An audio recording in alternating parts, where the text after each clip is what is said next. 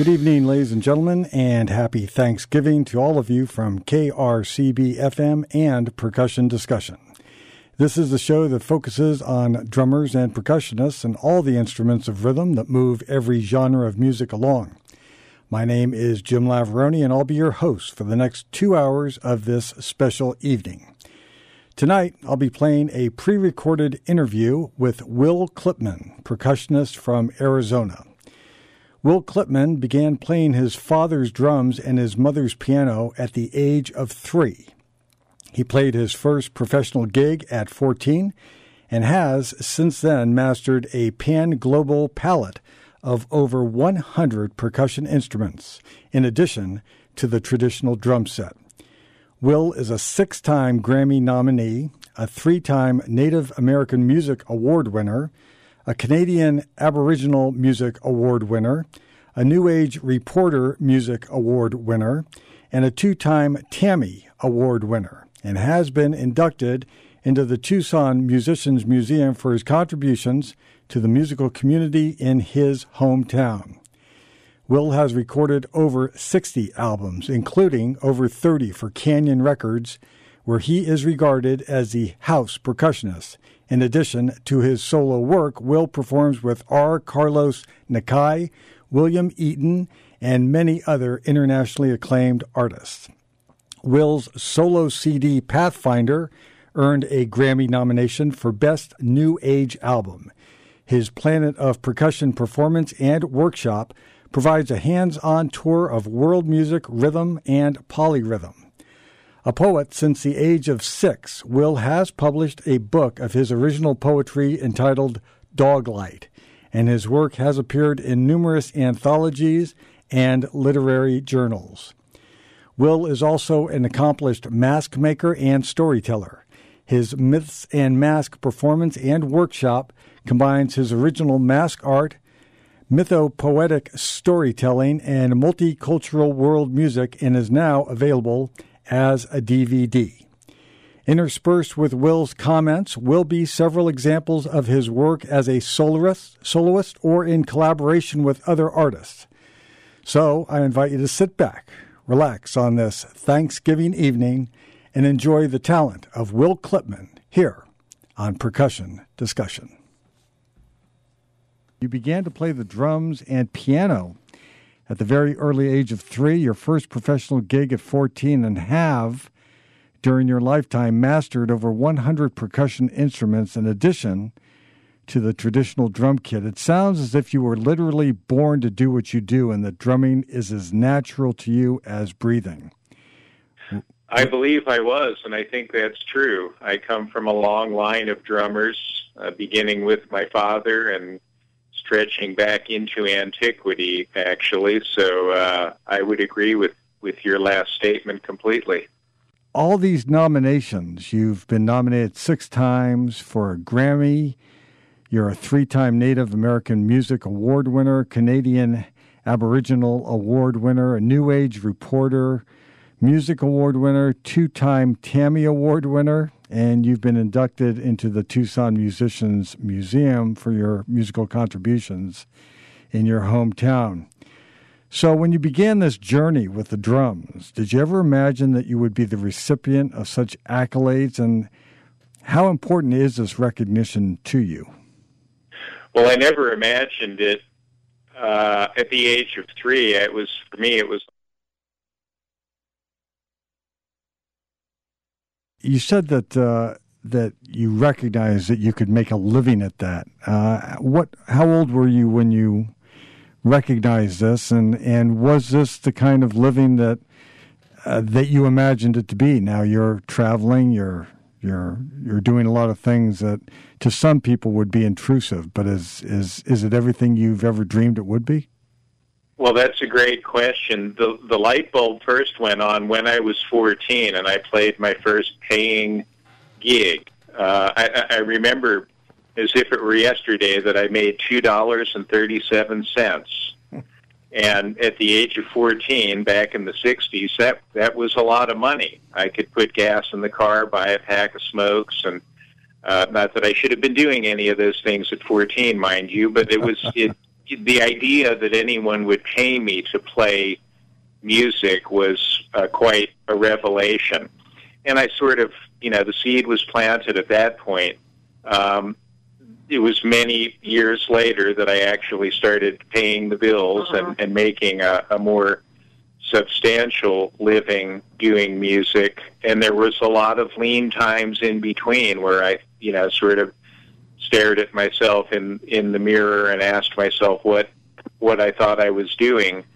Um, the for the last quarter century or so, it's been a dream come true. I've played all over the world. I've got gotten to record and perform with phenomenal world class musicians in just about every genre of music you can think of and and I actually uh, you know live quite comfortably by virtue of my my art, my my creativity. So, you know, I sort of I sort of kiss the ground every morning and just give thanks for the opportunity to do it one more day.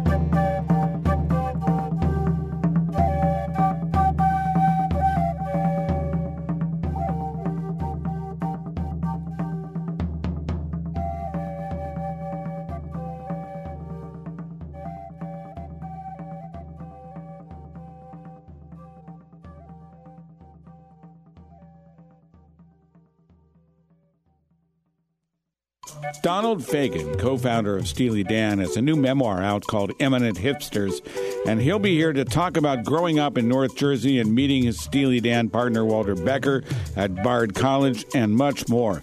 I'm David Dye, also another performance from Toronto with Ron Sexsmith. They're both coming up on the next World Cafe.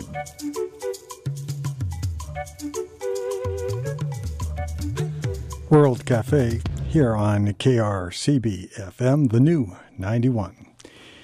Well, we're focusing on Will Clipman this evening, percussionist par excellence from Arizona, Tucson, Arizona. And uh, Will is the house percussionist for Canyon Records. In that last set, you heard several great tunes Sonora Nights, 13th Moon, Barefoot in Cholla, and the last one was Shape Shifter.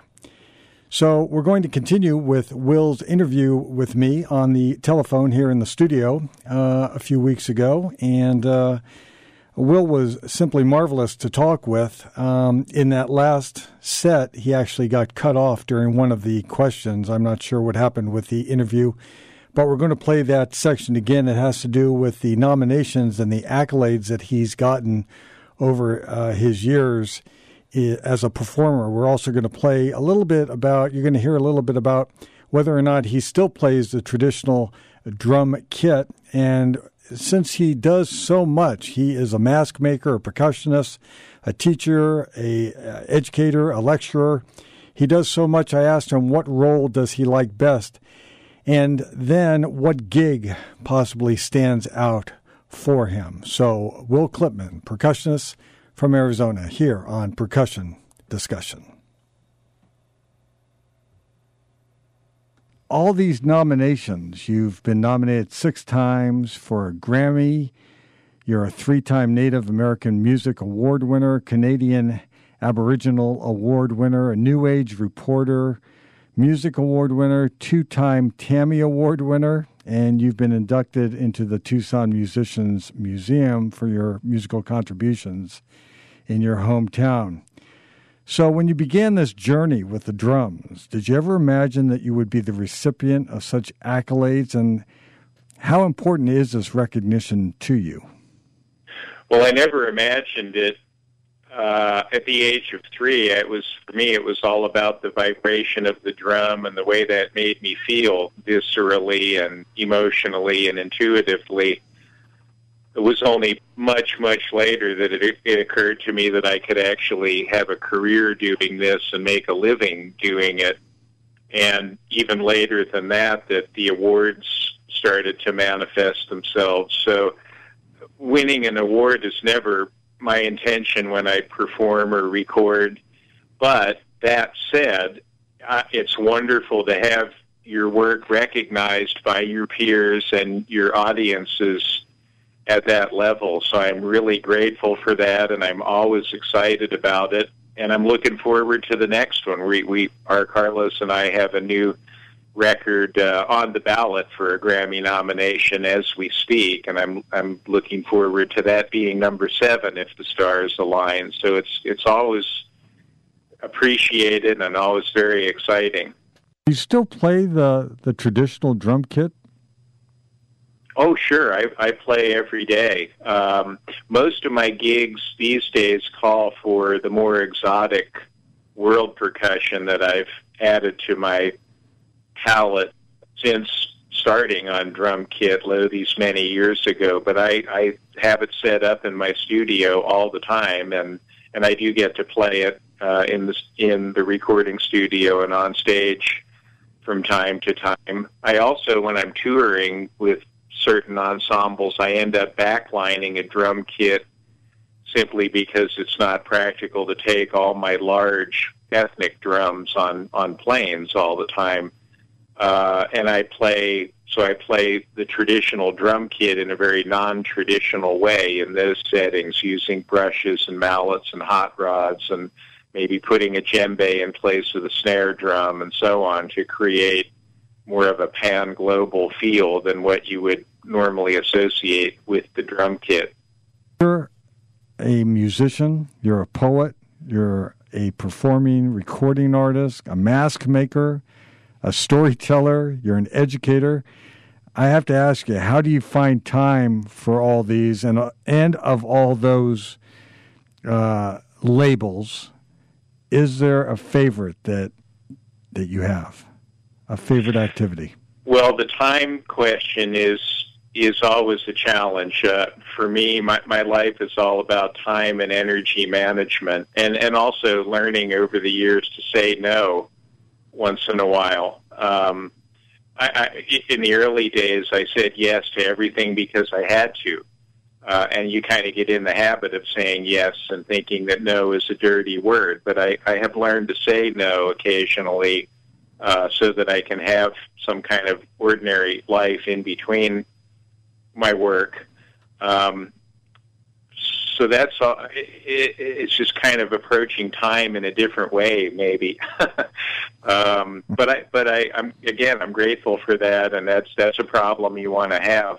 Sure. Um, with regard to the second part of your question, I, I really don't think any one thing is my favorite, and I think that's precisely why I ended up cobbling together a career out of all those different things because it, it it's really the variety uh, and the interdisciplinary inspiration of all those different things that make me happy and fulfilled as an artist. So I, I, I, I suppose if I, I suppose for simplicity's sake, it might be easier to just have one gig with, you know, one band and do the, do 200 dates a year, and that's all I would need to do. But I, honestly, I don't know if I'd be happy doing that. I really enjoy the the, the multi-dimensional, interdisciplinary thing that that I do.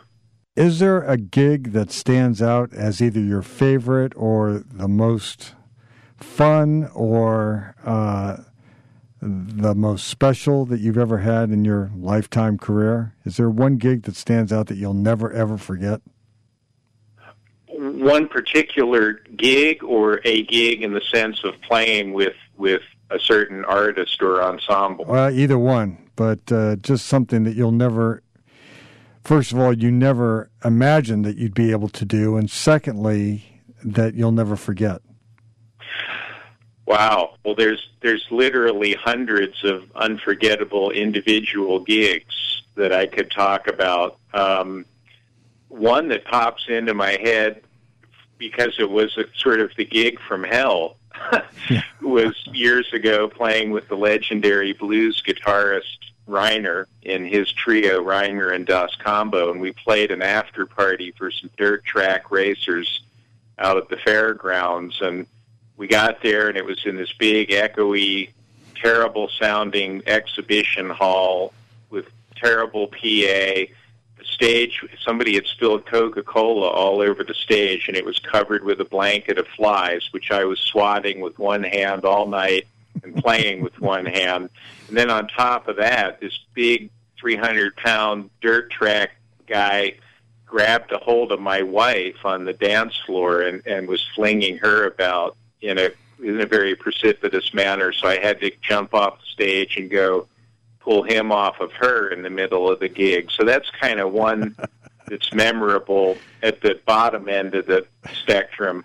At the top end, just off the top of my head, was playing for 12,000 people at the Telluride Festival uh, one year, and, and just being on that beautiful stage, looking out over that meadow with the snow-capped peaks in the background, and an eagle soaring through the crystalline blue sky, and realizing that there were 12,000 people sitting there listening to to us play, um, and you know, there's been hundreds in between, but those are two that stand out at either end of the, the spectrum.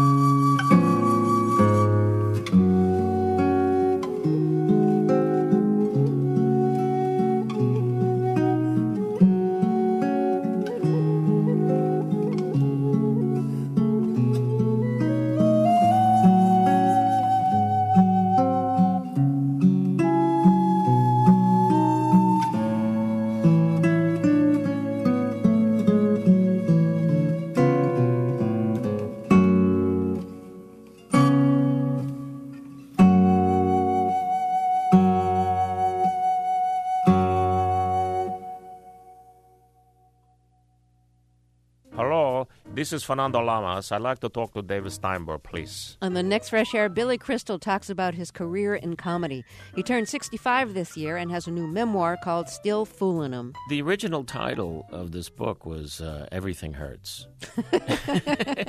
Join us for the next Fresh Air.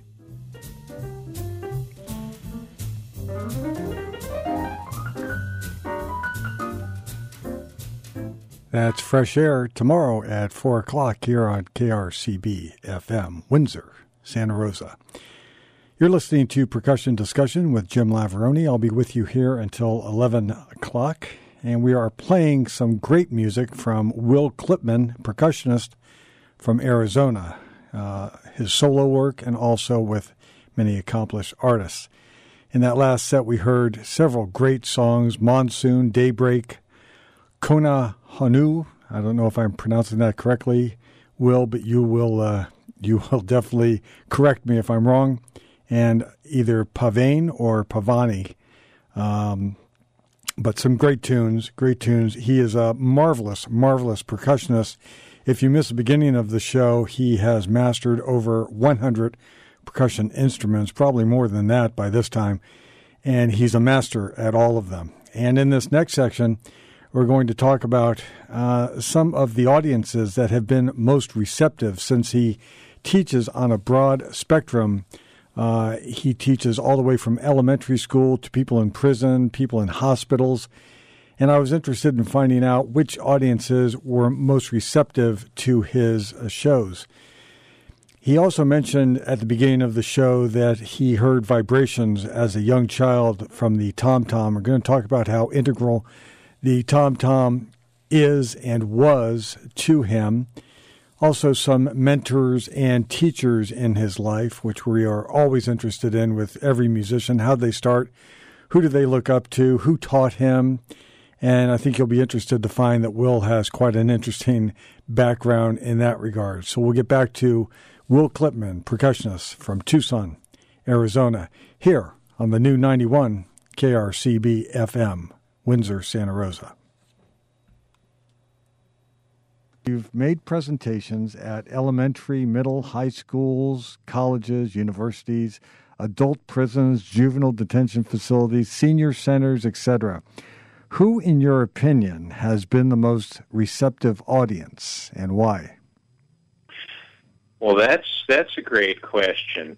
Uh, again, I would say that I've had really, really intuitive and receptive audiences at all those different levels. Uh, some of my most wonderful experiences have been with little kids who have just brought me to my knees and blown me away with the work that they've created in my programs.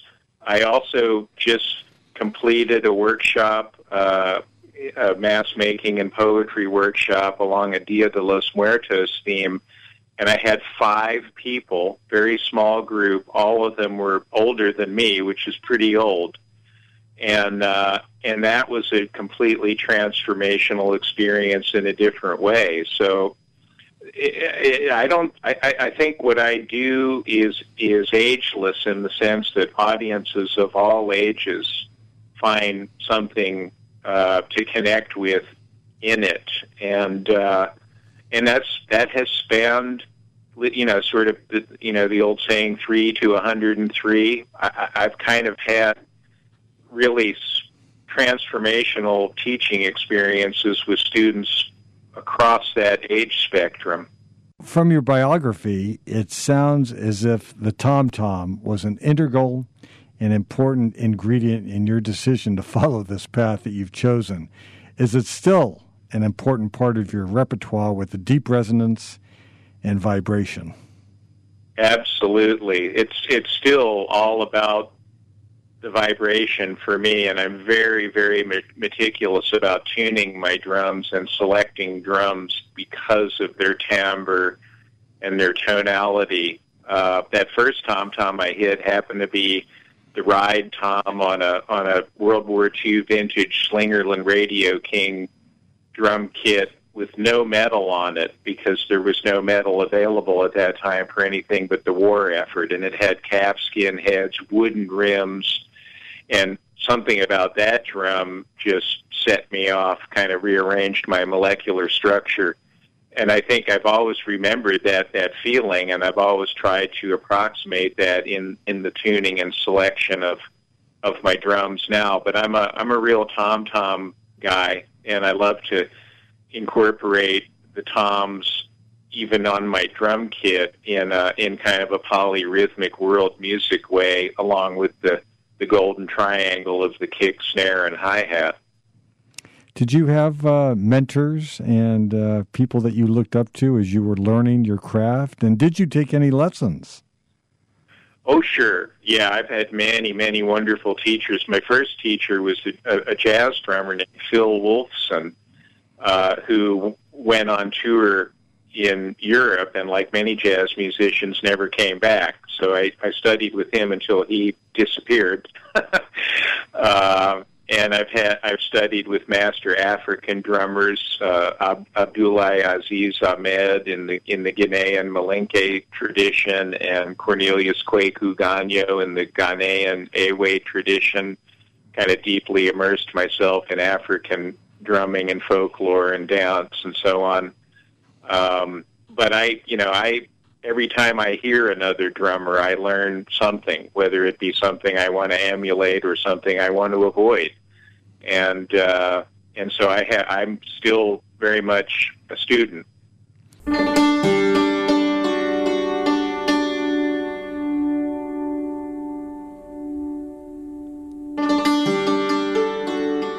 We are KRCB FM, Windsor, Santa Rosa, the new 91 with news, new music, and more. This is KRCB.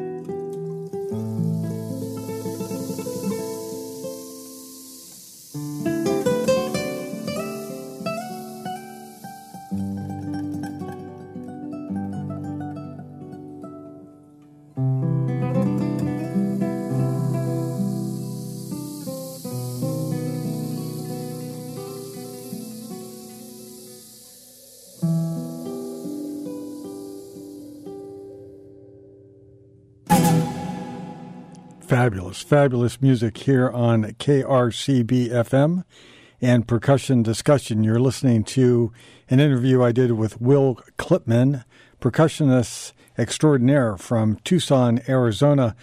Wanted to let you know that most of the cuts that I am playing tonight came from two CDs. The first is called ARC, and that stands for Ayala, Redhouse, and Clipman. The performers on this particular CD are Gabriel Ayala, Vince Redhouse, and Will Clipman. And the CD is called Sonoran Nights. Sonoran Nights. The second CD that I'm playing extensively is uh, the latest from Will Clipman called Pathfinder. And that's all one word, and that also has um, some great percussion uh, cuts on it, as you can hear. Will is also listed extensively on iTunes, as I found out, and downloaded some of the uh, other compilations that he has done over the years. So, Will Clipman.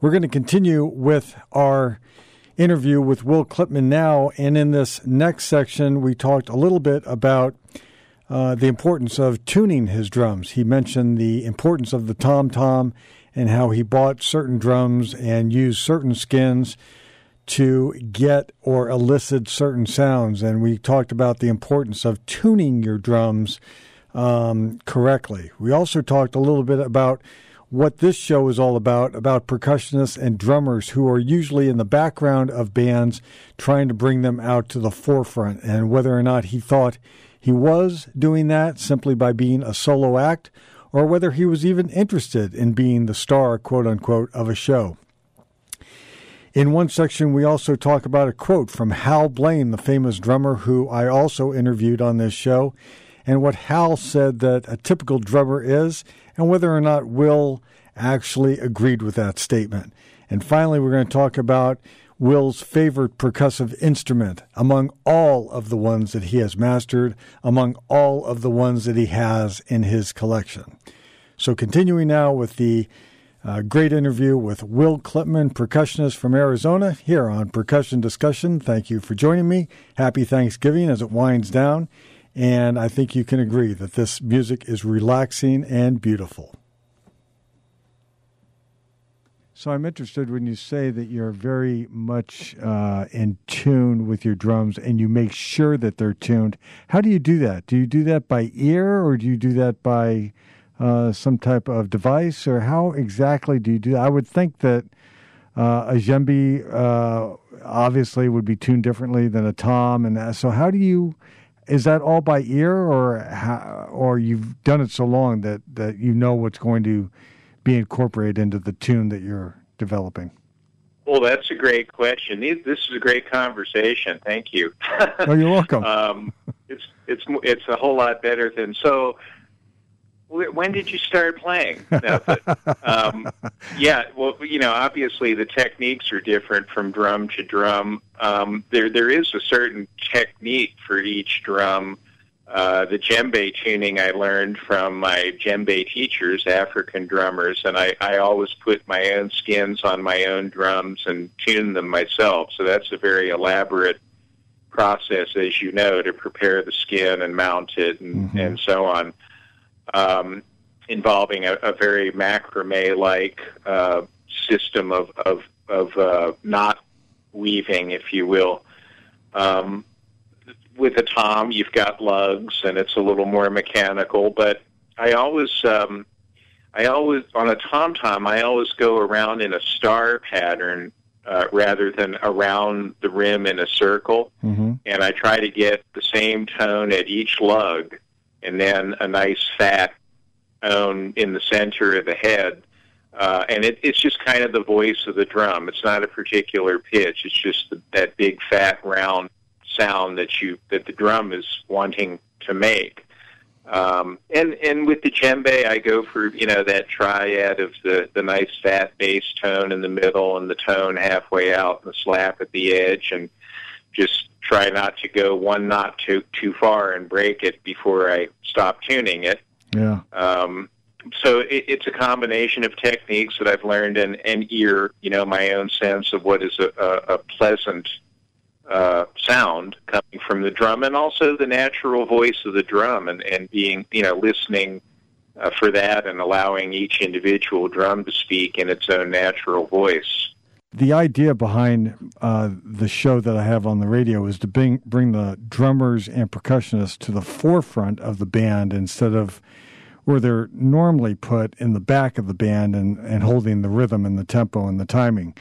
But as an independent musician, you've kind of done both, I guess. You've been in the back of a band and you've been now in the forefront and really as the for lack of a better word, a star, right?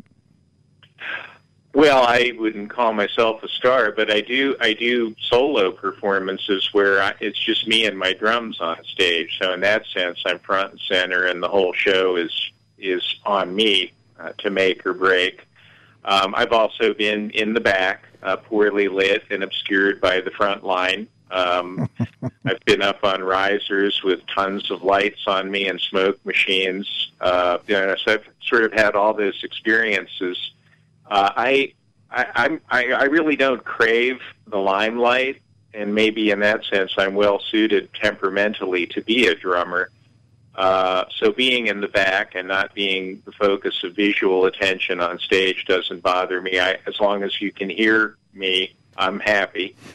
Um, but but I've also noticed that in, in many of the ensembles that I end up having a longer term relationship with, the other musicians tend to want to form a semicircle on stage uh, and and not have their backs to me. That may have to do with the nature of the music. It may have to do with the individual musicians and, and them wanting to have that sort of uh, living room feel to the music and the setup. But these days, I'm I'm very seldom, you know, in the back, poorly lit, unseen, just banging away. I, I, I tend to end up more incorporated into the sonic field and the and the visual field. Is there a favorite? Some of that may have to do with the fact that my some of my drums are really cool looking too. It's Oh, yeah, sure yeah. it's not me. You know, it's just that they want to see these cool drums that I'm playing. the great drummer Hal Blaine uh, said that uh, drummers, as a rule, are show offs and they like to bang things and make a lot of noise. Uh, would you agree with that? Well, I, I, I'm not going to argue with Hal Blaine, but I, for me, that's not true. I number one, I, I, I don't like to do solos. I will if I have to, and when I'm doing my solo Planet of Percussion show, the whole thing is an extended solo, if you will. But I'm I'm much more of a groove player, and I'm happy holding the heartbeat and guarding the groove and making the other musicians comfortable and making the song happen uh, than I am, you know, showing off my own chops. And, and, and I also would say, for me personally, I don't, I totally disagree with this notion that you bang on things as a percussionist. I, I think of my playing as caressing the instruments and eliciting a sound from them with with a loving touch, if you will, not to put too woo woo a point on it, but I, I really don't enjoy pounding stuff and breaking sticks and breaking heads and seeing how loud and busy I can be. That's that's just not fun for me. So, on that same vein, is there a favorite percussive instrument that you play and seems to be a crowd favorite as well? Something that fits every tune and you use quite a bit over and over?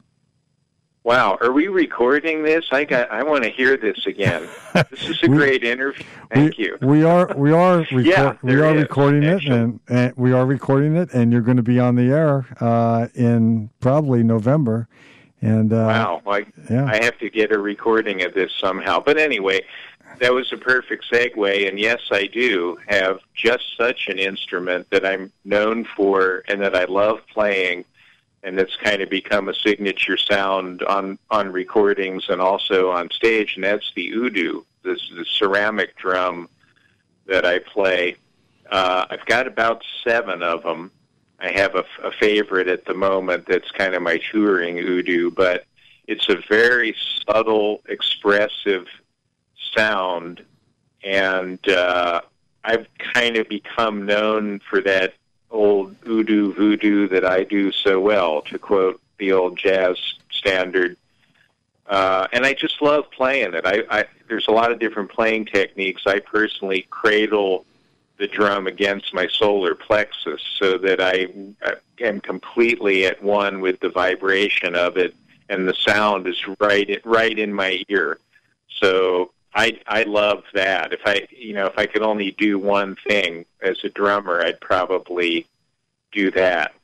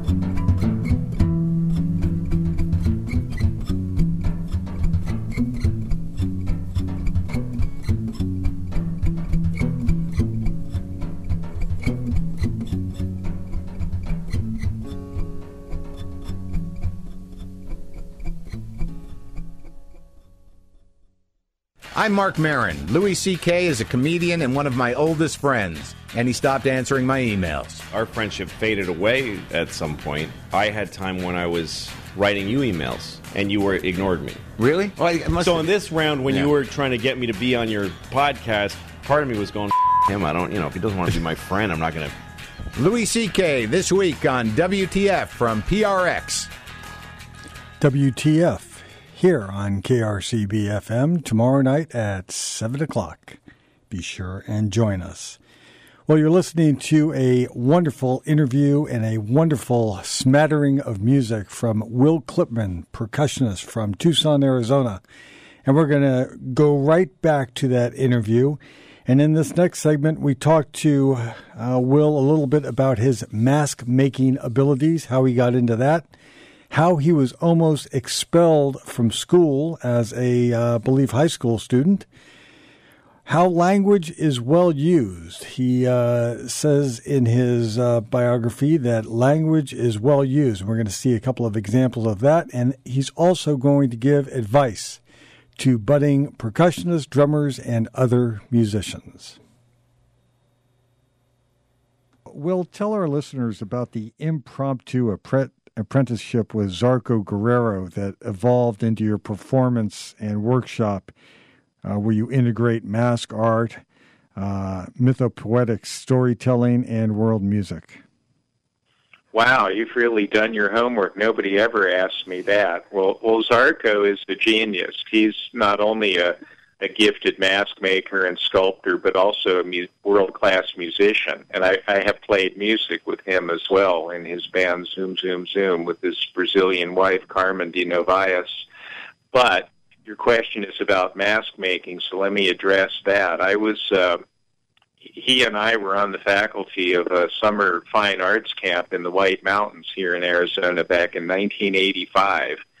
And I was doing poetry and percussion and so on, and he was doing mask making. And I, I had a free period in my schedule when he was doing his workshop. So I went across campus and looked in the window, and he was just starting his workshop and he was asking for a volunteer to model for the plaster bandage life cast of the mask and I burst into the room and volunteered to model and he was a little taken aback but he put me on the table and proceeded to do his lecture demonstration on on my face.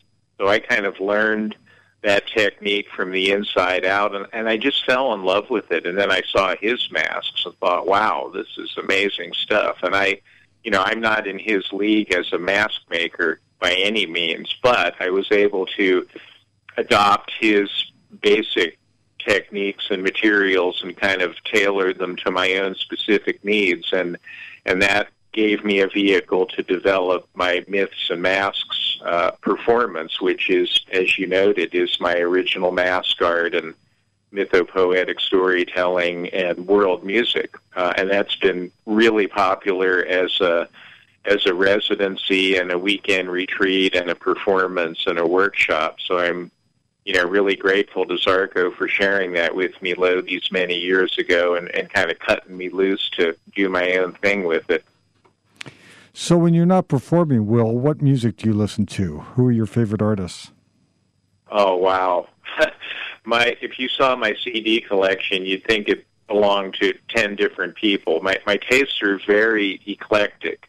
Uh, for dinner music, you know, I like to listen to Bill Evans or Tord Gustavsen or Miles Davis or Loreena McKennitt or you know, kind of really mellow melodic stuff that's kind of in the jazz and world music vein.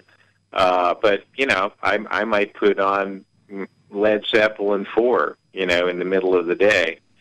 Uh, so I, I really I have very very eclectic tastes, and um, you know, I, I could give you a long long list of contemporary musicians that I admire and, and listen to for entertainment.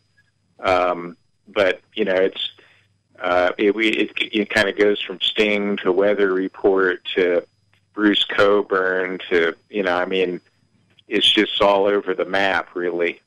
I'm curious as to the indication in your biography that you were nearly expelled from your high school due to oh the, man due to the controversial content of your high school library magazine. Care to indulge our listening audience curiosity as to the content of this? Yeah, uh, I, I won't say anything that wouldn't be appropriate on air, but uh, the magazine was called Motif, and I was the the poetry editor, and um, that was during Vietnam and all the things that were happening in our culture at that time. So there was a, you know, everybody was really, really sensitive to anti, any sort of anti-war sentiments, any references to Woodstock or drugs or, or sex. And uh, we made sure that there was plenty of all of that in the magazine because that's what we were concerned with. Um, and I don't think any of it was, you know, it would be laughably mild by today's standards. But at that time, you know, the word breasts or the word outhouse or the word marijuana, you know, uh, or the word peace uh, got people in trouble and were not acceptable in a high school literary magazine. So, you know, that's the sort of thing that that we're dealing with. Um, but you have to put it in context of the 60s and, you know, the, the time that we were doing it in. You served as the poetry therapist at the Kino Psychiatric Hospital in Tucson, as well as the creative writing instructor in Arizona State Prison. You indicate that language well used can transform, heal, inspire, and change the world in unpredictably positive ways. Do you have a specific example of how this manifested itself? Wow, there again, there's hundreds in both of those settings. Uh, I can remember one, uh, you know, just things that are, that are flashing into my mind as we talk. One in in the psychiatric hospital where there was uh, uh, an extremely volatile, agitated um, young woman. I, I don't know what her diagnosis was, but she was constantly hearing and talking to voices and had to be heavily medicated just to get through the day and so on and so forth.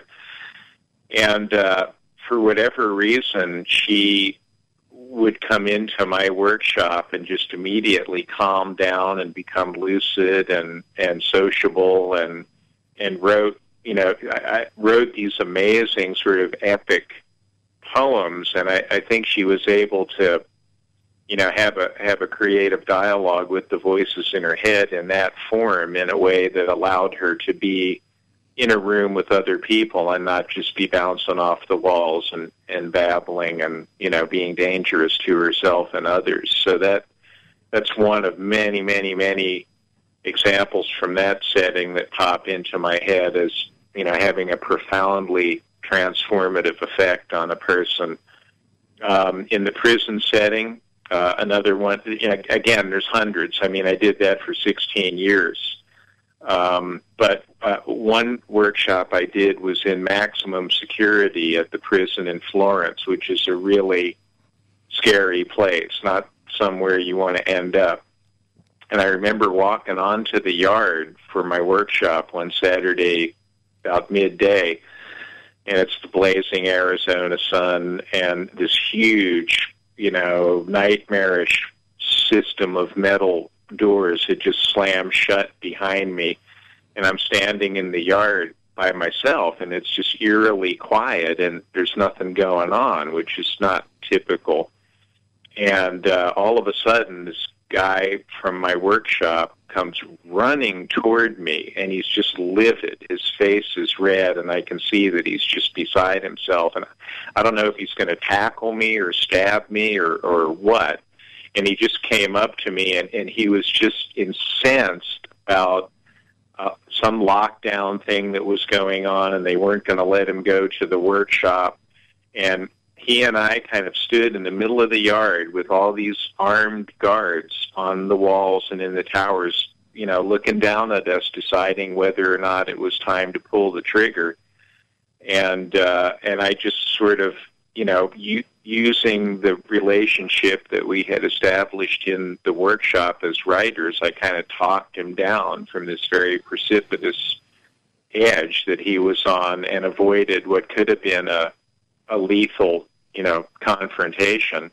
Uh, and I attribute that to, you know, to the power of language and the fact that he he and I had this this bond that you know I was able to use to get a handle on this situation. So, you know, but there's hundreds of them. I mean, those are just two. As we uh, kind of wrap up our interview, do you have any budding advice or advice for budding musicians? Yeah, be a good listener. um, to me, being a good listener is at least as important as being a, a good player. Um, you, you know, you can have all the chops in the world, but if you can't shut up and let somebody else have a turn, you're not going to have much of a career. Um, and it's all, I, I just think it's in the nature of music to be a good listener and really make silence the, the, you know, the fourth member of the quartet, so to speak. Uh, so that would be my advice. Also, you know, be passionate, be fearless. Uh, you know, at the beginning, you say yes to everything, and then later on, learn to say no once in a while. And uh, you know, if you do, if you are lucky enough to experience some success, stay humble and remember why you started doing it in the first place. You know, just because you love love that vibration.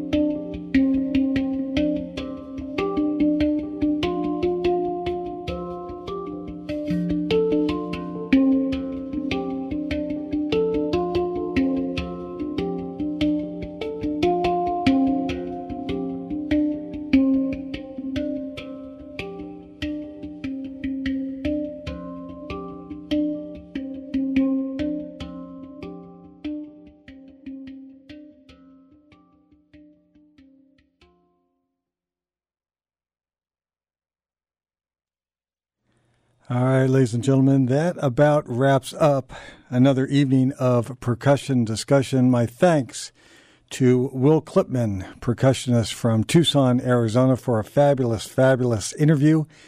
And a special thank you to Bob Rasu, my good friend from Santa Rosa and part time Arizonian. And uh, thank him for his introduction via email to Will so that Will and I could hook up and do this interview. And uh, just leave you with a couple of comments. Um, if you have comments on the new 91 KRCB FM, our email is listener at krcb.org. We'd love to hear from you. We have a brand new format with things changed during the day and new times at night and several new shows. So we'd love to hear from you uh, via email and uh, specifically this show. If you like this show and things like it, we'd uh, I love to hear from you as well. And remember, if you've got something important you want to say, you're never going to find a superior way. You've got to say it with percussion. End of discussion. The art of the song is next at 11 o'clock here on KRCB FM, Windsor, Santa Rosa.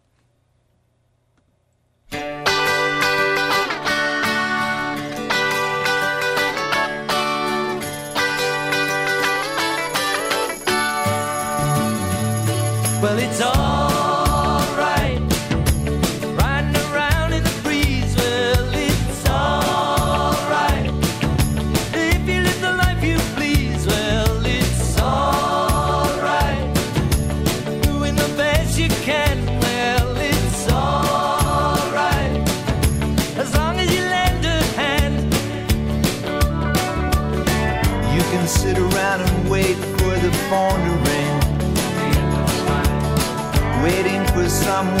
Tell you everything. Sit around and wonder what tomorrow will bring. Maybe a diamond ring. Well, it's alright. Even if they say you're wrong,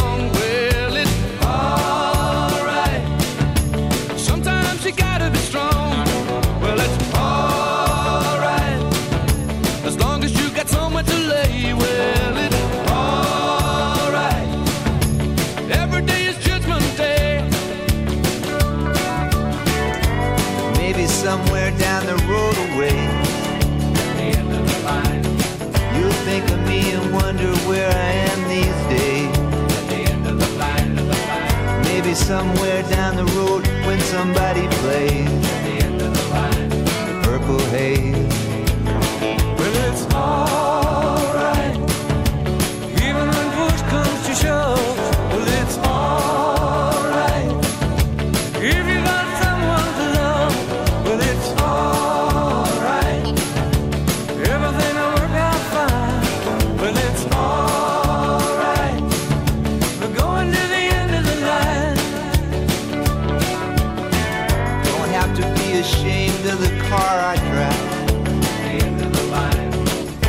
just glad to be here, happy to feel that. And it don't matter if you're by my side. I'm satisfied. Well, it's alright.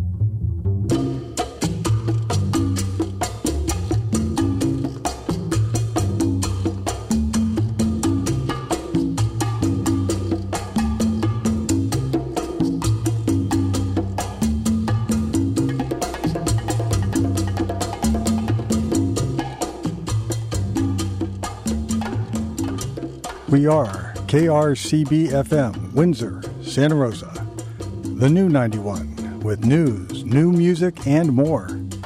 This is KRCB 91.1 and 90.9 FM, online anytime at krcb.org. You can also find us on Comcast Channel 961. Stay tuned for the Art of the Song at 11 p.m.